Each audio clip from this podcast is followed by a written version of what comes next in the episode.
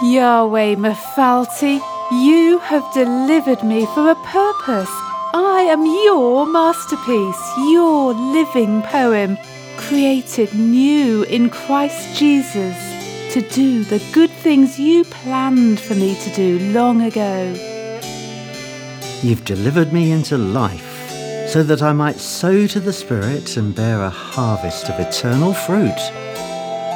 Keep me from living only from what is here today and gone tomorrow. May I have both the desire and the resolve to look to you before I rush to pursue my own interests and to invest time and resources in projects that I may have the skill to do, but which you would not necessarily want me to take up at this time. You've delivered me for a purpose, and you want me to be thorough in exploring and developing it.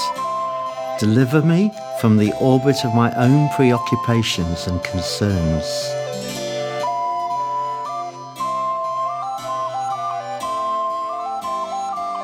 You have not called me your slave or your servant, but your intimate friend. You call me beloved.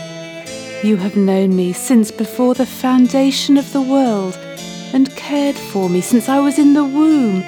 And just as a mother does not forget her child, you never forget me. You chose me. I did not choose you, but you hand selected me, picked me out, and commissioned me to serve you in the world. And your Holy Spirit is ever my companion, the Spirit of truth, the Comforter, the Counselor, the Encourager, the Intercessor, our Advocate. You walk with me and meet with me alongside quiet waters and through green pastures where I can behold you and fellowship with you in quiet conversation that gives the necessary steering touches. But then you lead me steeply upward on narrow paths where I meet trials and boulders and numerous obstacles. But it's you who made the mountains, and it's you who guides my feet safely on those high places, and who leads me down into low ones so that I might serve people in their need and identify readily with them. Yes, Lord, you are the mover of mountains, and you look to us to be your hands and feet on earth. It is a privileged and blessed place of companionship where I am free to ask whatever I need to accomplish your work. I seek you more and more and open more of myself to you that I may find the fulcrum and balance of your leading, knowing when to work and when to rest or play.